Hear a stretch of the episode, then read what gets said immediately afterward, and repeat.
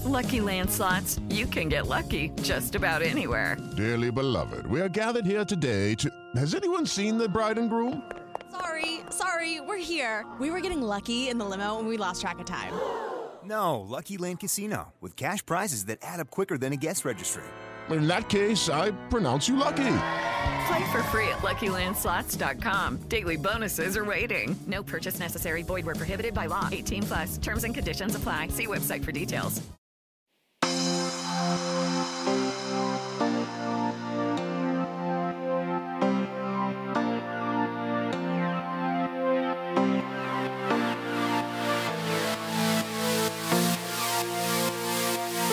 Everybody, and welcome to Outward, Slate's show about everything lesbian, gay, bisexual, transgender, and queer.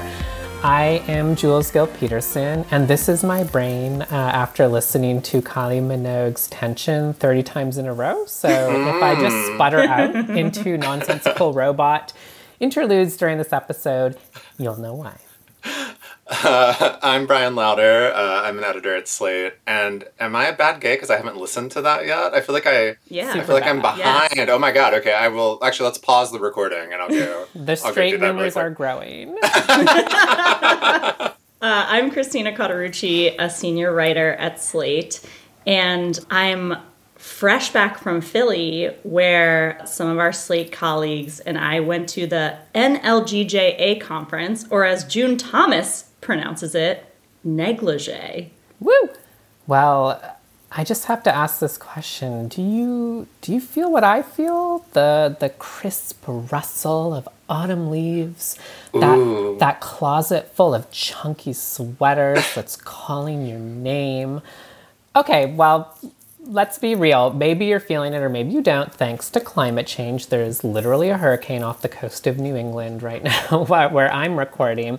But the calendar says it's September. And if you're ready to warm up your muscles as the temperatures dip, or get your apartment all cozy for cuffing season that's on its way, we have got you covered. First, we're going to be talking to sports journalist Katie Barnes about their new book, Fair Play How Sports Shape the Gender Debates, which tells us the remarkable story of how sports have actually been gendered way before today's anti trans panics. Also introduces us to a bunch of amazing queer and trans athletes and just might help you figure out why your chronically online uncle is apparently so worried about the integrity of women's swimming all of a sudden. Mm-hmm. Ooh. Uh, he's always been that way. He's always been that way, though. Yeah. Then we're going to be joined by the one, the only Mercury Stardust writer and TikToker extraordinaire. She's known as the Trans Handy Ma'am for her DIY home repair videos, and Mercury has a new book out as well. It's called Safe and Sound, a renter friendly guide to home repair that blends some pretty stunning illustrations, some very helpful emotional processing breaks, uh, with how to guides for making your apartment into a sanctuary when your LLC shell company landlord sure as hell doesn't reply to your maintenance requests. Okay. So sadly, I'm actually, you know, live on air going to lose my femme privilege, uh, which has been refusing how to learn to use a cordless drill for years. But it is a sacrifice I'm willing to make for you, my beloved listeners. So stick around to see how that goes down.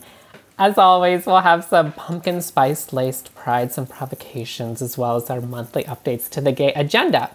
Um, but first, Christina, do we have a, a thwart or maybe even a, a query? Oh, do we? this was probably our best month ever. The thoughts came out of hiding, the queries were flying. Um, apparently, a lot of you have read Red, White, and Royal Blue. Yes. And like us, I'm just gonna start with what everyone agrees with us about that the movie sucked. So thank you everyone for saying we were right. But there was a through line in a lot of the emails we got and a few voice memos as well, which was that the book was so much better. Mm. And none mm. of us had actually read the book. And now I kind of wish that we had forced one of us to do that because it sounds fantastic based on all the reviews we've gotten in our emails, but the widely shared consensus seems to be that a lot of our problems with the film did not exist in the book. First, I want to play a memo we got from Elizabeth. Subject line The book was better in every way. Here they are. First of all, I agree with many of your takes on the movie. It was bad and weird. And two, the book was actually so, so, so much better. It has politics that are pretty okay. It's grounded in gay history. Their emails have quotes from gay history in all their sign offs to each other. It's adorable and grounds it in actual context. The sense of Alex's social class makes more sense and has like actual grounding in the story. There's no hot gay reporter outing Alex, but rather a political opponent of his mom. Alex not understanding he's bi makes a lot more sense. And, like, I guess what I mean is the movie is bad on its own terms, but also it's a truly terrible adaptation in ways that offend me both as a fan of books and movies and the art of adaptation, and also as a bisexual trans person. His Secret Service person is trans and openly so in the book, and they cast a trans actress to play her in the movie, but then never mention that she's trans. So glad to hear the book was that much better. And here's Peter, who agrees with me on another topic. Hi, Outward folks. I really enjoyed your discussion of Red, White, and Royal Blue. I agreed with a lot of what you said, but especially with Christina, who pointed out that the movie missed a unique opportunity to better explore the bi experience of self discovery. As a bi man, I really identified with that part of the book, which I thought was handled very well. In the book, at one point, Alex remembers as a teenager thinking that he must not be gay since he didn't think about a guy once when he was kissing a girl. I know I probably had that exact same thought as a young man that sort of monosexism was probably the biggest barrier to me figuring out my identity. The line, straight people probably don't spend this much time convincing themselves that they're straight, was also one from the book that I missed in the movie. On another th- note, I think it is particularly telling that even though the Alex character is actually rather annoying, I still found myself wanting to spend time with him. Probably since I feel somewhat starved for bi male representation in media. However, I guess that might be changing if I think about amazing shows like Heartstopper. But I still hope for more and better representation in the future. Thank you to everyone who agreed with us. And um, also, thank you for the necessary pushback we got from some people that uh, perhaps we should have emphasized more that this was probably Amazon's fault and that the queer writer actually did a phenomenal job. Um, thank you everyone for calling us in on that. Yeah, and that the playwright behind the, did the inheritance and adopted this maybe did a bad job. Yeah, which is not totally yeah. surprising. Let's not let that person off the hook either. If you want to hear your voice on the next Outward, come up with a fun little hot take about this episode. Email us at any time at outwardpodcast at slate.com. Yes, we do read your emails and we love to hear from you. All right, with that, it is time for our usual round of prides and provocations. Jules, I'm curious to hear how you're feeling this autumnal September. I'm having a little crossed wired scenario where uh, something I'm supposed to feel proud of is provoking me. Ooh, how Um, queer of you. I know I'm really, really revolutionary here, but okay. In in, in all seriousness, um, this the California State Assembly voted um, to pass a resolution that, if it makes its way through the state legislature, would declare August to be Transgender History Month in California. And you know, I just sort of saw this on my social media diet as kind of like, hey, hashtag good news. And here's my provocation. Um, I don't know. Don't we kind of have enough months? like, no shit. Look, I feel like I have the credibility to say this because I am literally a transgender historian. Here's the thing you know, June has become a very long month, it stretches one and one. Um, and in some places, actually, you know, I'm from Canada where I grew up, Pride is actually in August. So sometimes it does feel like Pride just never ends. But also, October is LGBT History Month. Like, trust me, I know because I'm giving like 300 lectures in October. That's fine.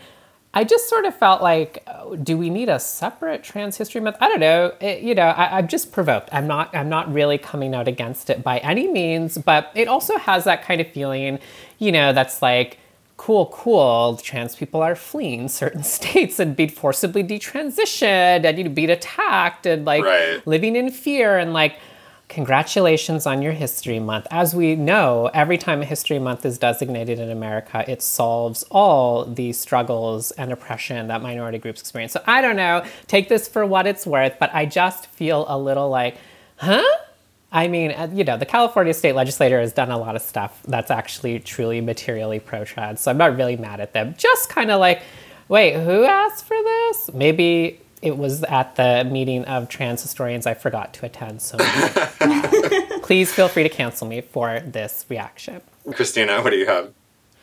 So there's a new movie out called Bottoms. Maybe you've seen it. It came out in theaters last month. Now it's streaming. It's about these high school lesbian losers who start a fight club to impress their cheerleader crushes. I thought the movie was fine. I talked about it on Slate's Culture Gabfest, but that's not my provocation. My provocation was an interview that the two stars, Ayo Edebiri and Rachel Sennott, uh, and the co-writer and director Emma Seligman gave to New York Magazine. It was a big cover story titled Power Bottoms, written by Rachel Handler. And this kind of comes back to a little bit of a perennial provocation of mine that's a little controversial, which is just the way people talk about their queerness. Mm. So, Ayo has previously said that she's queer. Occasionally, she'll slip it into comments she makes. But in this piece, she proactively brings it up with Handler in a very weird and kind of scoldy way. She's talking to the her co-star and the director now. She goes, "I don't know how many interviews you guys have done for this, but there's this thing that's been happening where people are like, "And give me your identity." It's so boring to me. You can already assume so much when you look at me. I'm like, "Why do you care?" And then Emma Seligman, who has who is openly queer, also says, mocking journalists, so excited to talk to you. So, are you gay? And then Edebiri says later, when Handler follows up to be like, okay, like, I just want to make sure I'm identifying you correctly in the piece. Like, how do you identify? Edebiri says of sort of the desire of people to know if the actors playing queer people are actually queer in real life. Bro, this is not how we do progress. We are being worse than whatever you think the other side is. If you think this is a way to liberate people, it's not. So I have a couple things to say about this. Number one, it's actually not weird to want to know that information. No. Uh, first of all, as Carol Hanisch tells us, the personal is political. And as Harvey Milk tells us, coming out is the most political thing you can do. Christina has citations. I, I'm glad I impressed you, Jules. That's my ultimate goal with everything I do on this show. Number two, these people are specifically marketing their film to queer women. In fact, earlier in that same New York Magazine piece, Emma Seligman says the way they sold it to studios was by saying, you know, there's all these people who are fans of King Princess and Muna and Hayley Kiyoko. There's these young queer, queer women who are going to just rush to the theaters to see this. You know why people love King Princess and Muna and Hayley Kiyoko? Why queer women love them? Because they're hot and we know that they are gay. And that's why we love them. You want the same attention and the same loyalty from that fan base, but you scold us for wanting to know if you're gay. Like, that's literally the entire point. yeah. Number three, we're not worse than the other side for wanting to celebrate you for being Right. queer. The other Yeah. side literally wants us marginalized, criminalized, and dead. So Right. Stop both sidesing this. It's offensive to me. It kind of screams like low key self hating gay. And I'm also sick of being scolded as a journalist for like Yeah. wanting to say nice things about gay people. Yeah, that's like that's super Oh, super annoying, and definitely feels like I don't know some kind of. I feel like you hear a lot of that from like actors and sort of LA. I, I feel like there's like like a bubble Yeah. there, there I that like labels. I don't that I've never yeah exactly that that I've like always found just super annoying and and disconnected from like reality. Certain, certainly claiming that the other side that, that we're yeah, worse than the other than side. the other side. Like, have you been paying attention to what the other side is doing? Thanks a lot, bro. Bro. Um, Bryan, I hope you're proud this month. I am proud. And I'm, I'm actually just proud of myself. I have a, a silly little pride, but I wanted to share it. So the so New York has been experiencing a string of thunderstorms of late.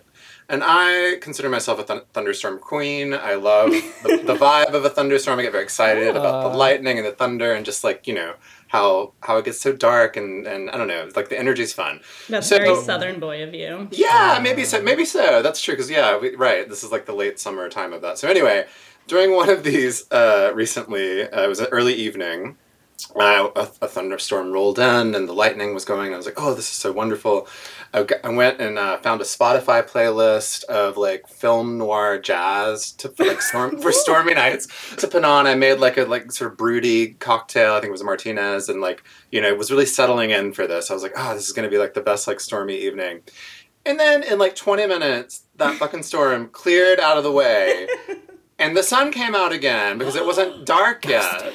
It wasn't dark yet. So it was like we had, you know, you had your drink and everything. yeah, we had like 45 more minutes of stupid sunshine. And so I had like actual anger at Mother Nature for not respecting my like moody storm tableau that I had constructed. I was like hissing at the sun. Like, Wait, I I'm was, waiting for the pride to come out here.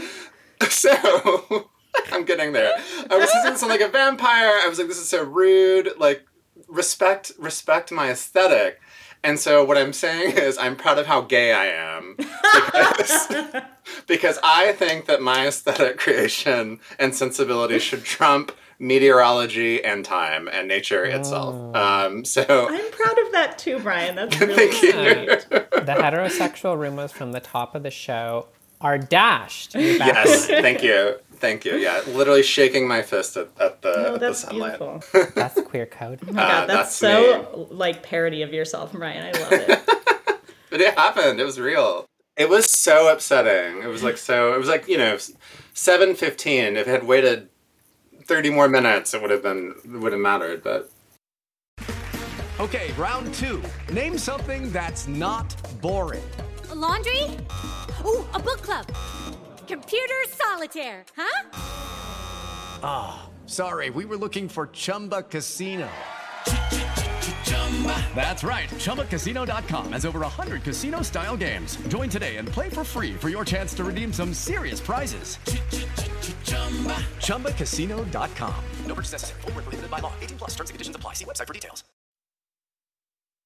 For our next segment, we are talking to Katie Barnes, one of the country's most accomplished journalists on the intersection of sports and gender. As a feature writer at ESPN, they've done some of my favorite reporting on LGBTQ athletes, particularly elite trans athletes. And their new book, Fair Play How Sports Shape the Gender Debate, is just a really thorough and empathetic look at gender segregation and inclusion in sports, starting all the way back with the history of Title IX, but with a particular focus on the past decade or so and the fights over whether and how trans athletes compete in sports. The book looks at the personal histories of Lia Thomas, Mack Beggs, Andraya Yearwood, and others who have borne the brunt of this persistent, coordinated campaign to keep trans people out of sports. And they also track the broader contours of the policy landscape, which is changing all the time. Katie, we are so happy to have you here. Thank you for joining us. Thank you for having me. I really appreciate it. So, one of the reasons why I really wanted to talk to you about this book is that I think there are a lot of people out there, well meaning people, perhaps even some listeners of this podcast, queer and trans people, who still don't know how to talk about this issue because maybe there's biology involved and even you know advocates for trans inclusion in sports will sometimes propose different standards for different levels of sports uh, why does this seem or why is it more complicated for people to grasp than other trans rights issues I think it's incredibly nuanced and it's really hard to discern what is high quality information versus what is misinformation. Um, and a big part of that is because I think the contours of this conversation, while they can be rooted in fact, also preys on cultural assumptions about both sports and gender and how those things relate to each other. Um, and so, what I mean by that is that culturally, right, we think that men's sports are better sports and better athletic um, exposition exhibitions, as it will, as you, if you will, um, than women's sports, right? Just to be broad about it, and when we're talking about transgender athletes, particularly transgender girls and women participating and competing in girls and women's sports, um, it really, I think, preys upon those assumptions about that we have about the relationship between gender and bodies, between sex and bodies, and athletic output and athletic achievement. And that can be really hard to break down, even with facts. And also because if you say, if you're talking about biology and you say, well, you know, testosterone matters in XYZ ways, then folks hear, oh, so anyone assigned male at birth shouldn't be able to compete in women's sports ever. Mhm. And it's much more complex than that. Yeah, I mean, one of the things uh, that really kind of surprised me in your book, but seems so obvious, is that, you know, even if you say, okay, certain levels of testosterone, you know, the more you have, you know, it affects the way you process oxygen, maybe your muscle mass, whatever. But that isn't a one to one comparison to how you do in a sport, you know? That doesn't say, like, oh, so you're going to automatically win this race or you're automatically going to be good at swimming or soccer or whatever it, it feels like the right, especially, sort of preys on the um, confusion people have around that to act like the issue is a lot simpler than it is. Yeah, I think there's a lot of oversimplification that happens um, because the topic is so complex. And so you can kind of get away with um, and oversimplifying things because that helps people digest um, what you're trying to talk about. But it's not always reflective of the conversation that we need to be having. And I think for me, one of the things I really wanted to do with Fair Play was re inject some nuance um, and complexity into the conversation. And also, just in plain English, talk about exactly what's happening.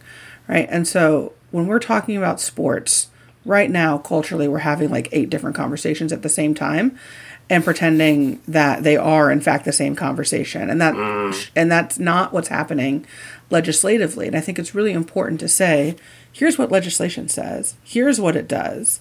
Here is what we could be talking about at an elite level and really posing the question is the regulation that we would impose upon elite athletes and olympic level athletes appropriate for school level sports? Right. and that is a missing question and so for me it's less about what one side is saying about the issue and more that we're having an incredibly incomplete conversation. Whether we're talking about science or we're talking about policy, um, talking about the questions of advantage, it's all been sort of framed in one specific way and is missing, I think, a lot of context, a lot of nuance. Um, and I trust people to be willing to grapple with those things as they have a more complete conversation.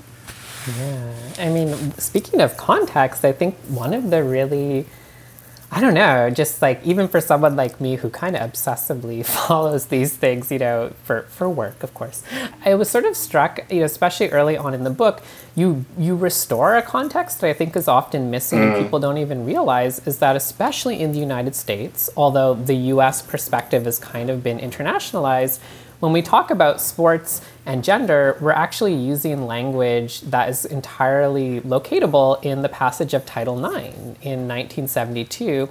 Uh, and we don't even always realize we have this perspective, particularly on women's and girls, you know, relationship to sports, on what fairness looks like, um, that comes out of this Title IX tradition.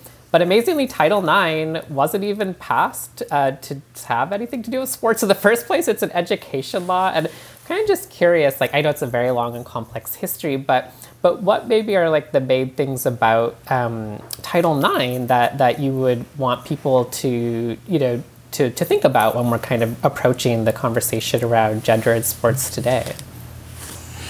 Yeah, I think for me, it's two points. Um, one is that, you know, we use Title IX as shorthand to describe why we have women's sports, right? And, you know, talking about how Title IX is actually says nothing about sports. It's 39 words long and, you know, is an education access law that protects all students uh, from sex based discrimination in schools and activities. And the activities part is why it applies to the creation of women's sports um, because prior to Title IX, there really were no girls' uh, sports at the school level. But what I thought was really interesting in, and this was something that was illuminated for me by Libby Sharrow, uh, who is a phenomenal academic um, historian who specializes in Title IX history at the University of Massachusetts Amherst, And one of the things that Dr. Sharrow talked about was how there was a conversation even then about what it would look like to create girls' sports at the school level.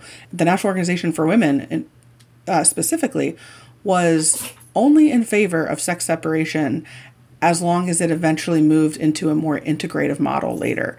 Right. And that I think is a piece of history that we don't talk about often, that is not discussed because you know girls and women's sports has been you know created and thought of as this category that requires protection and to be clear like especially when it comes to strength and power based sports and speed based sports right like those like our sporting apparatus and in large part was designed to exploit traits of men right? So girls are not as fast as boys at the high school level or on the elite level um, when you look at the times in swimming and um, and track between men and women or look at like powerlifting and the discrepancy in what men are able to lift versus what women are able to lift. But a lot of that discussion from the national organization for women at the time in the mid 70s was about resources and it wouldn't be fair to have an integrative model right off the bat when girls weren't allowed to play sports and boys have been allowed to play sports. Mm-hmm. And I thought that was really interesting. It was less about the differences between sex and more about um, who had access and how long has that ac- has that discrepancy existed. Um, and those are still, I think, some fundamental questions that we're asking now, right? About who is able to play sports and at what ages, what kind of training do you have access to? Is there a discrepancy there between sexes? There certainly is when it comes to class, right? But like we mm-hmm. have allowed for some of those discrepancies to persist and don't actually see them as being advantageous um, either between or within um, you know our sex groups. Katie, one of the things that I love that you do in the book is the sort of moments of like cultural anthropology, let's call it. I was thinking specifically about this part where you go into the phenomenon within softball of uh, the no-bow lesbian, which is not something I'd ever heard of before. I wondered if you could just talk a little bit about what that is, explain it to our listeners, and, and sort of how it shows the way that sports are gendered and the, and the gender trouble that kind of exists within them uh, already. Yeah, you know, one of the things I thought was important in terms of context for this overall conversation is the ways in which gender policing already exists mm. and how that is already an example of queer phobia broadly. Um, mm-hmm. And so I had been aware of this in softball because it was a thing when I was growing up. I did not play softball, but I knew people who did. And I'd heard about this and I had written about it and mentioned it previously in another story. I grew up in Indiana. So you would see softball players wearing hair bows, um, like hair ribbons, right? And they would be mm-hmm. different colors. Teams, some teams had like their own hair ribbon kits. It was a whole thing. And so there was a thing where if you weren't wearing a bow, either you were declaring yourself to be a lesbian or you mm-hmm. were assumed to be a lesbian, mm-hmm. right? And I think like within our community as queer and trans people, like we can also acknowledge that softball is you know a stereotypically lesbian sport right like it's a thing culturally that right. we associate lesbians there. with softball right like there's a in fact a, our producer is in the middle of writing a book that covers some of that yeah, yeah, so like there's a little bit of truth and also it's a cultural stereotype uh-huh. right and so the whole no question mark lesbo exclamation point. Like was a thing in like the mid 2000s uh, early 2010s mm. i think it's less of a thing now. But to me it was really emblematic of the ways in which we code gender expression in sports. Mm. Um, and that to express in a more feminine way is communicating something about your sexual orientation, mm. whether or not it is true, right? We also know that there are feminine queer women who play sports, like all of this is true. But for the sake of this discussion, you know, because playing sports is masculine, coded uh, culturally, right. right? In women's sports, there is this performance of femininity um, and a lot of times that comes from pressure.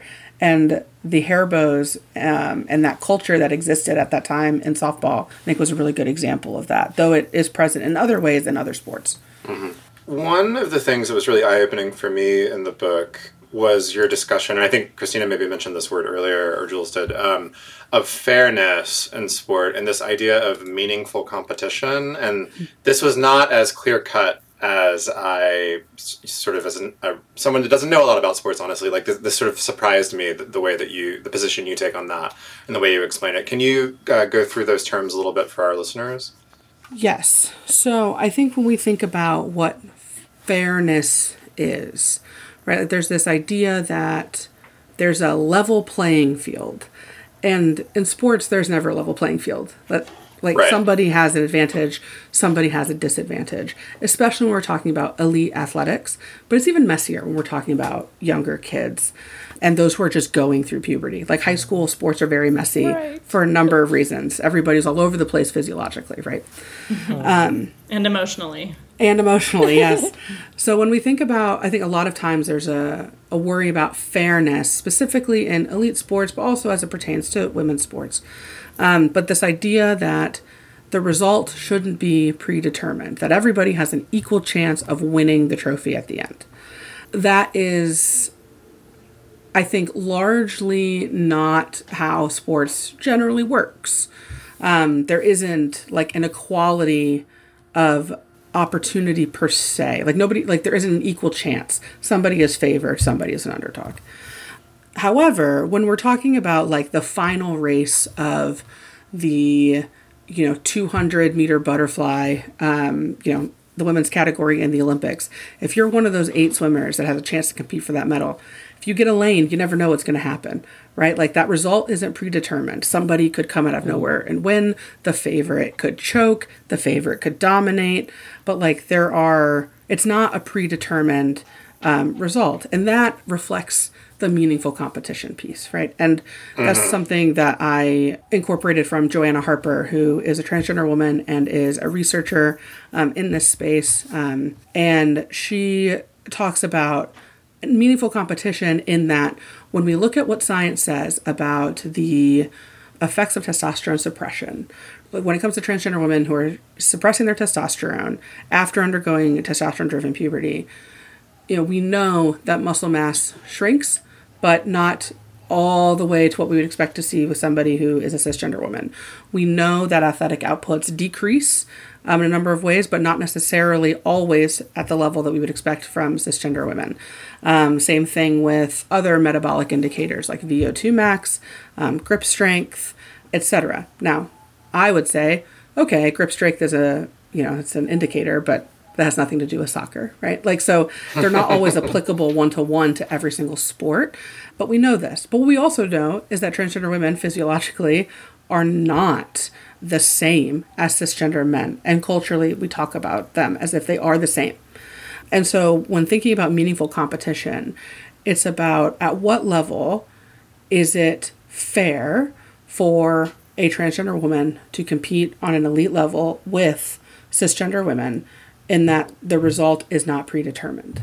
Um, and that's sort of what Joanna Harper um, asks about and points to and says that the science does not say that like it's never fair.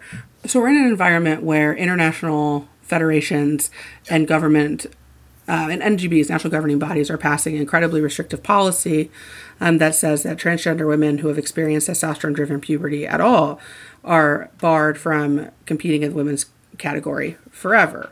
Um, and Joanna Harper's point is that when when it comes to thinking about meaningful competition, that probably isn't appropriate uh, across all right. sports. Um, and I think it's sort of reframing how we think about what is fair while also recognizing that there are people who fundamentally, vehemently disagree with Joanna Harper's perspective and think that mitigation of uh, you know metabolic and physiological advantages um, that are conferred upon experiencing testosterone driven puberty that unless those are fully negated it's never fair. And the science would say that those are not fully negated um, most of the time. But how relevant that is for athletic performance and who gets on a podium those are questions that we have to ask that we don't have good answers to now and never mind the fact that as we're asking those questions from an elite policy perspective, we also know that like femur length is probably not an appropriate discussion for prepubescent athletes oh, or for amateur athletes generally. Like the overwhelming majority of people who participate and compete in school level sports K through 12 do not go on to play college. And it's not like 57%, it's like 96%. So Right. it's a huge, huge number. And I think that's just worth saying. I really love that your book doesn't turn away from the personal aspect of this. You know, you write about these athletes like people because they are and it's very clear in your book that the people who've been targeted by, you know, media firestorms and right-wing vitriol have been sometimes children, college students, they're people who were just trying to compete in their field as children or young adults. Or I want to give you an opportunity to talk about the human side of this too, especially reading your book. I was just thinking about no matter what the policies say, I just can see there being like a chilling effect on trans youth deciding whether to even Yeah. play sports, even in places where they're allowed to compete, just because they might think like, I don't want that fuss, I don't want that scrutiny. What are you seeing and hearing from people on the ground about that? Oh, I mean, people are terrified. There's Yeah. no question about that. If you are a young transgender person, or you are a parent of a transgender child, or a transgender adolescent, or even just a transgender adult, right now, people are scared. Um, our entire community is scared. Like, there's no way around that. And I think what makes this discussion really hard is that the majority of the American public has questions that they want to have answered. And so, as a journalist, I wanted to answer those questions. And I also know that when we're talking about testosterone and femur length and VO2 max and all of these things, we play right into stereotypes about trans people as only worthy of focus when it comes to the medicalization of their bodies. And that is naturally dehumanizing. And so, like, these are things I grapple with all the time as a person and as a journalist. And that's why I really wanted to center as much of the narrative as I could on the real experiences of people who have shouldered the weight of, you know, the public outcry around this topic, um, especially when we haven't heard from them. And that would include Lia Thomas, or we have seemingly forgotten you know who these people are as individuals in the cases of Andraya Yearwood and Mack Beggs. You know, Andraya was 14 when I first met her. And that is something, you know, I always say because like she's now graduating from college um, next year and this is still tied up in court, right? Like she hasn't run on a track competitively since February of 2020, her senior year of high school. Um, you know, a lot of times when we're debating policy and should transgender athletes compete, you know, we end up dehumanizing you know these people in our communities in the process. Um, and so I really try to one name that that happens, and two in my own writing try to recenter uh, those perspectives and the experiences of transgender people as people first. I think you do an excellent job of that, Katie. Thank you so much for your work. And um, again, Katie Barnes, their book is out now. It's called Fair Play How Sports Shape the Gender Debate. Katie, thank you so much for your time. Thank you for having me. I really appreciate it. All right, I've got to kick off this segment with a shout out to my fabulous little brother who first shared with me the magic of Mercury Stardust earlier this year. Thank you, Kyle. Ever since then, I have followed Mercury's TikTok home maintenance advice on Instagram, though, because I'm old. And her guidance has even helped me unclog my own bathtub uh, by myself earlier this summer when it started spewing scary black dirt or something up. And I'm not super handy, so this was like a great accomplishment. So when I learned that Mercury, who is also known as the trans handy ma'am, had a book coming out this fall, I knew we had to have her on the show. Mercury has been a professional maintenance technician for over 15 years, as well as a burlesque performer and activist, and now writer. Her gentle and informative TikToks on everything from fixing leaky faucets to hanging mirrors are widely beloved, and her new book, Safe and Sound A Renter Friendly Guide to Home Repair, is already a number one New York Times bestseller. We're so pleased to have you on Outward today, Mercury. Welcome and congratulations. Well, hey there, hi everybody. I, isn't it wild? It's so wild. yeah, it's really thrilling, and I think uh, very, very well deserved. I'm going to get into your ask about your background and all of that in a second. But first, I just wanted to tell you and our listeners that I find your work and particularly this book emotionally moving in a way that I didn't expect for you know work about home repair. Uh, and I think it has to do with this core notion of yours that you talk about a lot and you write about, which is that quote, "There's no such thing as common sense." As an effeminate, bookish kid myself, a gay, eventually gay kid, I grew up around men who were always like literally berating me for not having common sense around things like hammering nails or like cutting the grass and i think that experience really like put a block on on learning a lot of that stuff for me for years. Even though now i like enjoy fixing my roomba and stuff like there's trauma there. There's like trauma around this idea of common sense. Uh, and i think a lot of queer people probably share that. So i'd love for you to just begin by talking about that idea of common sense and why you really reject it uh, in your work. Well, I think it's good to remind everybody. You may not know this, but I'm very queer. and everything Really? that you are talking about, I also experienced. Right? Like, Yeah. even though that I am um, more than proficient on most of these tasks, right? I have not always been that way. So uh, as I've entered this field in some facet, I have been spoken down to, Mm. or often, you know, this knowledge in some ways have been gatekept in a way of like, you're Right. not masculine enough. So therefore, how dare you waste our time with your feminineness, you know? you know? Um, and that is like a universal thing that I think a lot of queer people feel. We we enter this field in spite of the restrictions instead of it. The field itself is welcoming to um, our like, right? So I am coming from a place of relatability because of all that, right? I myself find this stuff very difficult to learn from the resources in which are around me, either be it media or books or from my father or my brothers. Learning from them was not always an accessible route for me. Yeah. And it isn't for a lot of my readers and a lot of my watchers, right? Right. So that is like right there, we have that connection point. And instead of doing what a lot of us do and try to assimilate into the masses, I've rejected all that and I said, hey, it's okay if we don't know the names of any of this. We don't know the Mhm. names of uh, a- a- literally anything. and it's okay if we are treating this from a different perspective because we have a different perspective. Yeah. Yeah. So maybe um, this would be a good moment to actually back up a little bit and tell us how you found your way to this work. I, you know, I know you grew up on a farm uh, and then you were a burlesque performer. So tell us how you found your way to uh, being a maintenance technician, right? And then to, you know, to, to sharing that through TikTok. You know, it, I, I always tell people that I got into this business through the back door. but I feel like, I, feel like I, that is the gayest joke that I could make in this instance. but I, I do feel very, um, every single career I've ever had, I've entered through um, the back door in a lot of ways. In burlesque, I got into burlesque because I was a cabaret performer who was really good at juggling. And they were like, hey, you would be really good at um, doing boylesque. And I had no idea what boylesque was. So I was like, oh, that's great. Thank you so much. And then I promptly Googled it right afterwards. and then I started my career in burlesque. Um, And something similar happened with maintenance. I was a traveling cabaret performer, like I was saying, and I needed a job.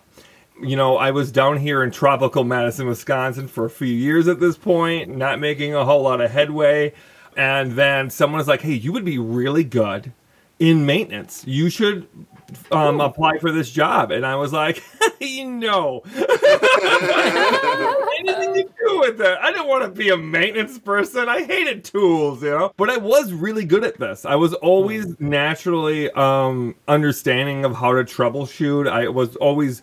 I, I just grew up on a farm, so we had to fix things with duct tape and WD 40. That was basically our option for most things. So here I am in my early 20s, not knowing what to do, and I apply for this job. And to my amazement, over other people uh, that were applying for it, I got the job. And then um, within four months, I graduated from uh, an apprentice into the actual field of maintenance. And then I started my career that lasted uh, until now. um, yeah, it was really well, art of survival. I think these skills, in a lot of ways, were developed and honed art of survival. And then, of course, I went into tech school and I started learning in that realm as well. But I watched a lot of stuff online. I never took Mm. one answer as a definitive answer. And I think that's a key component to how I teach people all this stuff is I know multiple different answers to the same question. And I think that's helped me a lot understand that there isn't a universal one route. There's 10 routes for every single one of these problems. Yeah.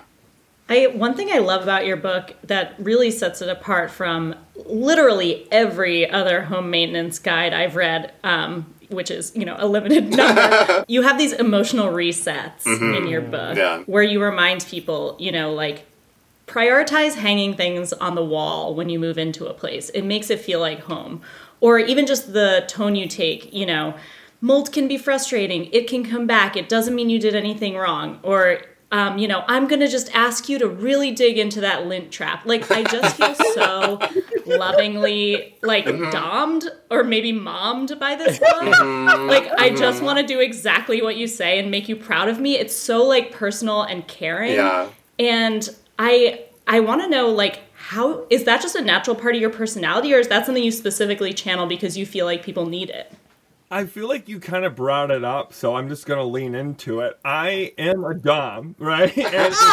And I knew it. I knew it's it. very, it's very interesting that you bring it up because I think there's a lot of um, these conversations we have in kink all the time about aftercare and about how Yeah. Yes. Yeah. Your Your book is totally aftercare. And I have I have been in that community for so long, and in burlesque even, um, I was an instructor for ten years for burlesque, and you're dealing with people who are very. This is sensitive stuff. You're getting you know shit naked in front of strangers. Mhm. You know um, that can reveal a lot of vulnerabilities about ourselves. So all of this kind of like fine tuned my skills when it came to caring for people's emotions while educating them or caring for them, right? And I think that that's where a lot of that came from. I can tell you definitively 15, 16 years ago, I didn't have that ability.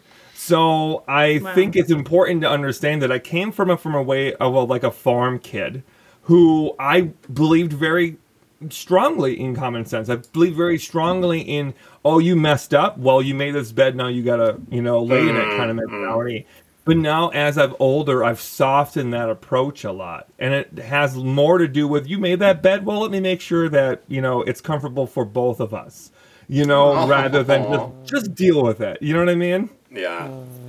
I mean, I feel like one of the other things that's so unique about the book um, is also that it's pitched towards renters. And I mean, I was just like, as I was reading it, also grateful for you know the emotional reset pieces because I kept having flashbacks to the absolute worst New York City apartments I lived in in my 20s where truly ceilings were falling in you know et cetera et cetera people could imagine um, and and but I but you know I think so much, especially in American culture, revolves around fantasies of home ownership that, like, the, you know, Yeah. not to be a downer, but the macroeconomic data isn't there, honey, for, for, for especially for younger generations and for queer trans people.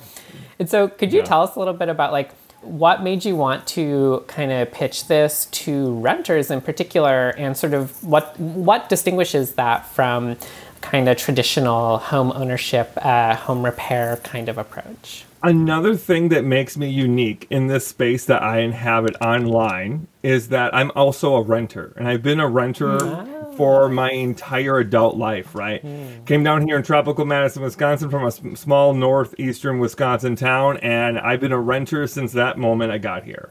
Hmm. And I think I too I'm not in the financial position right now that I want to be in order to have a home. And we are working on that process right now for me to get my own home. That would be amazing. But um, for the last 15, 16 years, I've been a renter. So I've written what I know. And what I know is how to take care of my own home and also all the other um, apartments I've taken care of as a professional maintenance technician, you know, at property management companies. So to me, it was a national distinction. Like, why would I talk about a house? I don't have a house, silly, you know. Right. Um, and it was really wh- when publishers came to me and they were like, "You would be so great in this written format. Would you want to do it?" And I said, "Yeah, that'd be great. What would you want to write about? Like, what kind of homeowner book do you want to write?" And that would instantly stop the conversation and be like, "I, I don't." I don't know what you mean. I mean, why, why would I write the book like that? Um, those Right. problems can be found in my book, right? So the thing I always tell people, this is like an intersectional approach to um, home repair, right? If I can help a renter, I can help homeowners as well. But if I help a own homeowner, I'm not innately helping the renters, right? Mhm, There's yeah. different problems that homeowners are going to face. Some are financial. They're making a lot more financial large calls from water heaters and full-on replacements of plumbing and etc. But with renters, there's foundational things in there, right? That like we can mess with in our homes that typically don't violate any lease. So why don't we learn those things other than um, focusing on homeowners that already have a bazillion books written from them every year, you know? Yeah, and I mean, I think it's not lost on anybody, like certainly you, that if you're trans or queer, uh, inviting a repair person into your home or you know getting on your landlord's ass about something might be an even less attractive prospect than it would be for a cis or straight person. Oh yeah, I actually think I spoke about this in the first iteration of the book when I was sending it to publishers and trying to convince them that this was a hmm. good idea. One of the things I wrote very extensively about was how I know what it's like to hide every flag in my apartment. I know what it's like to hide a dress in the back of my uh, closet. I know what it's like to make sure that my boyfriend or etc.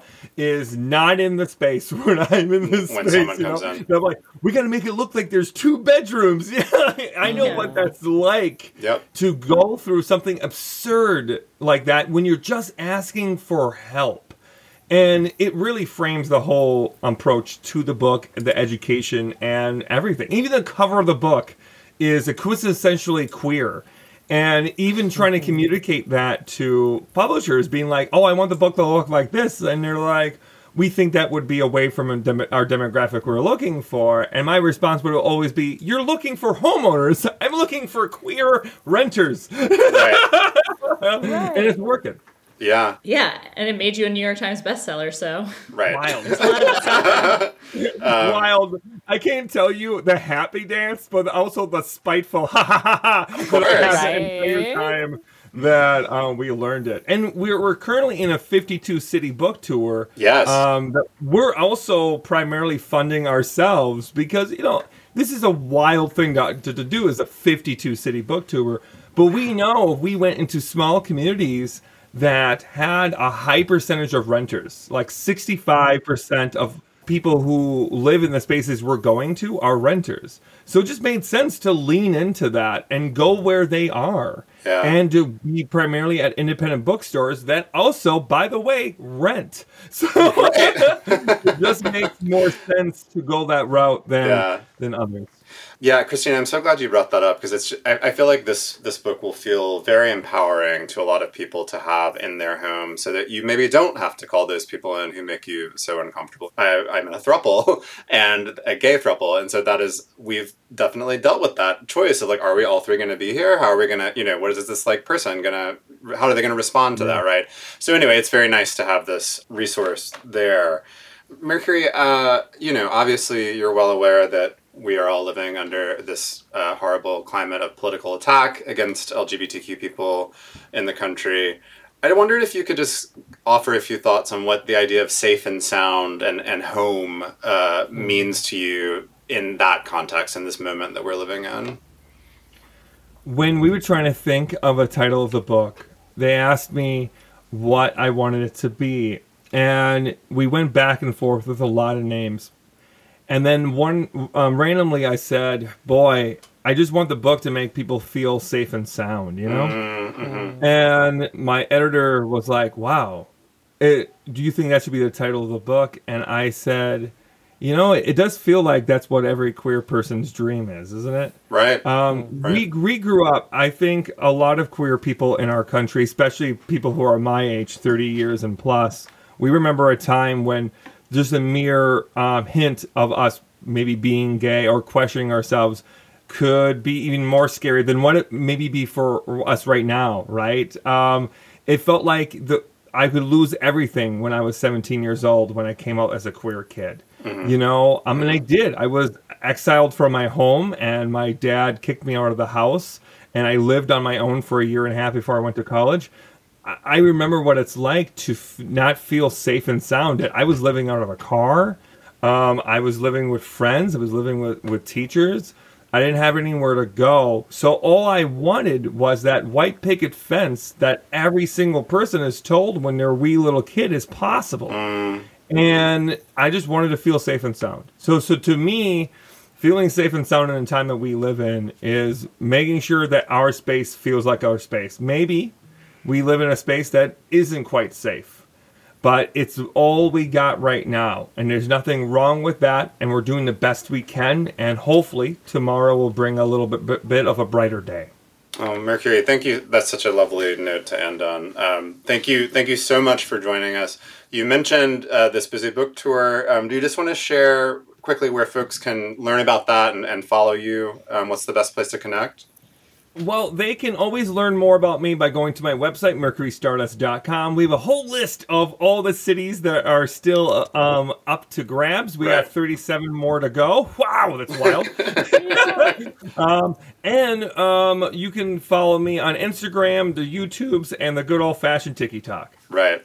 So, listeners, again, the book is called Safe and Sound. It's by Mercury Stardust. It is a wonderful and very useful book. Uh, I think it would make a great gift for anyone uh, this coming holiday season, also for yourself. Uh, it's just it's so fabulous and full of uh, friendly advice. Um, Mercury, thanks again. Uh, you're, you're doing really great work out there. We appreciate it. thank you i appreciate you Well, that's almost everything for this month. But before we go, we've got your monthly updates to the glorious gay agenda. Uh, Bryan, do you want to kick us off?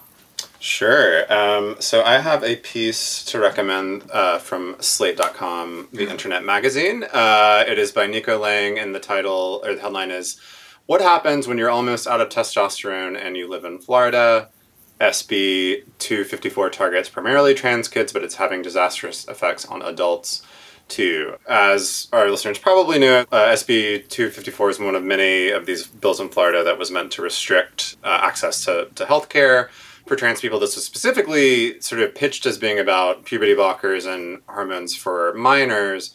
And it's actually currently sort of in limbo, but it's already still shaping healthcare access for everyone. And what Nico explores in this piece is that because of the way that it restricts who can offer hormone prescriptions to a doctor instead of your like nurse practitioners and other people who would normally do that, it's making it very difficult for trans adults also mm-hmm. to access prescriptions that they already had, you know, treatment that they have been in for years. Nico follows a trans man in this story who is rationing his last doses of testosterone and considering looking to the black market so people understand like this has serious effects on people's health.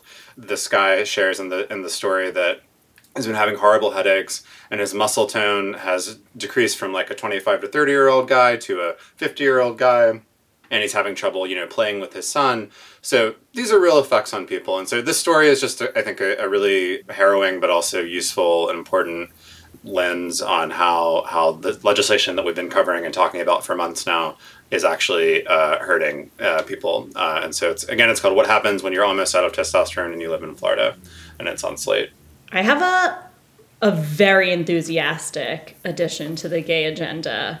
It's a show called Deadloch. Have you guys seen this? Mm-mm. No. Oh, I love it. I love that I get to introduce you to it. It's on Amazon Prime. It is an Australian crime comedy set in Tasmania.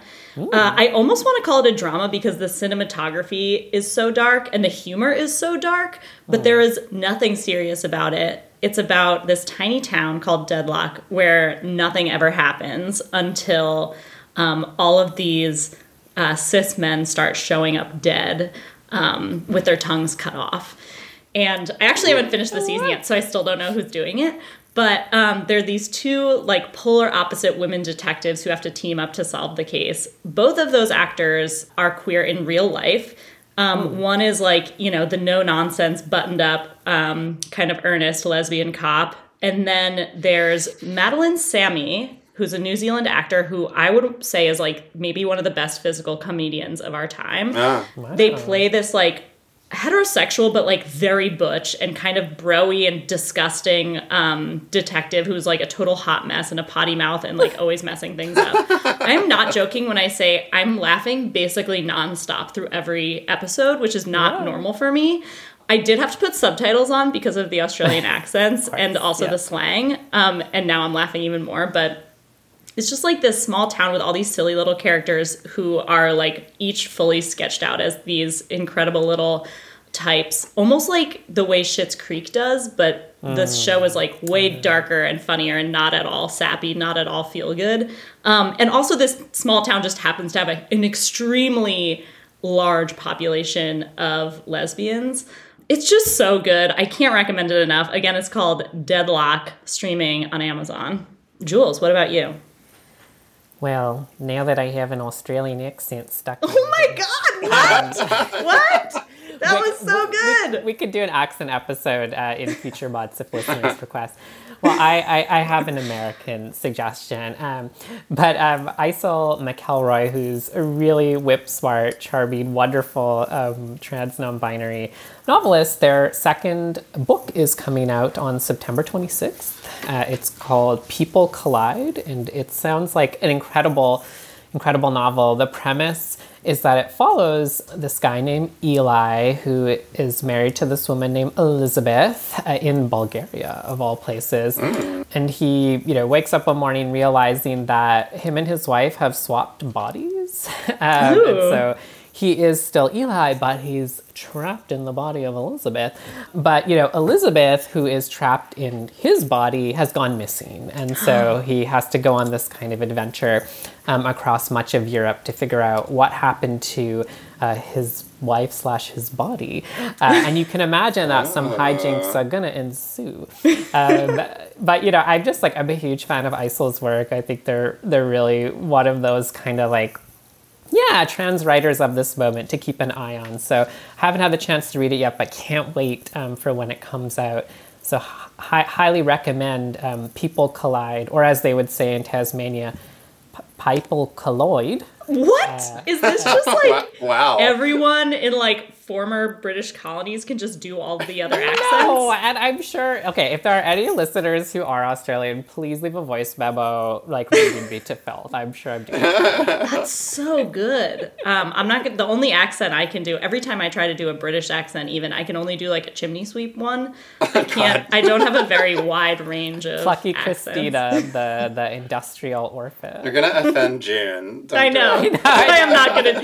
It's probably. It's really something. Getting into risky territory at the end of this Mm. episode. Mm. Well, maybe before I start saying any more accents, this is a gl- great place for us to wrap up for the Yeah. bud. Um, but before we go, as always, please do send us feedback. Uh, you know, particularly on my voices, but also topic ideas uh, and your your your other comments to outwardpodcast at slate.com. You can always reach out to us on Facebook or X, X. at Slate Outward. Um, and, you know, little reminder if you want to join Slate Plus, you'll get uh, ad free podcasts, some extra segments on shows like The Waves and Working, and you'll never hit a paywall on the Slate site. So if you're interested in that, you can always go to slate.com slash outward plus. June Thomas is our producer and the gold medalist of our Gay Olympics. Mm. if you like Outward, please do subscribe in your podcast app. Tell your friends about it. And rate and review the show so other people can find it. Christina, Bryan, bye. Oh my god. Bye, Jules. Bye. I we have to run. cannot. We- Oh my I'm God. running away. Stay gay, everybody.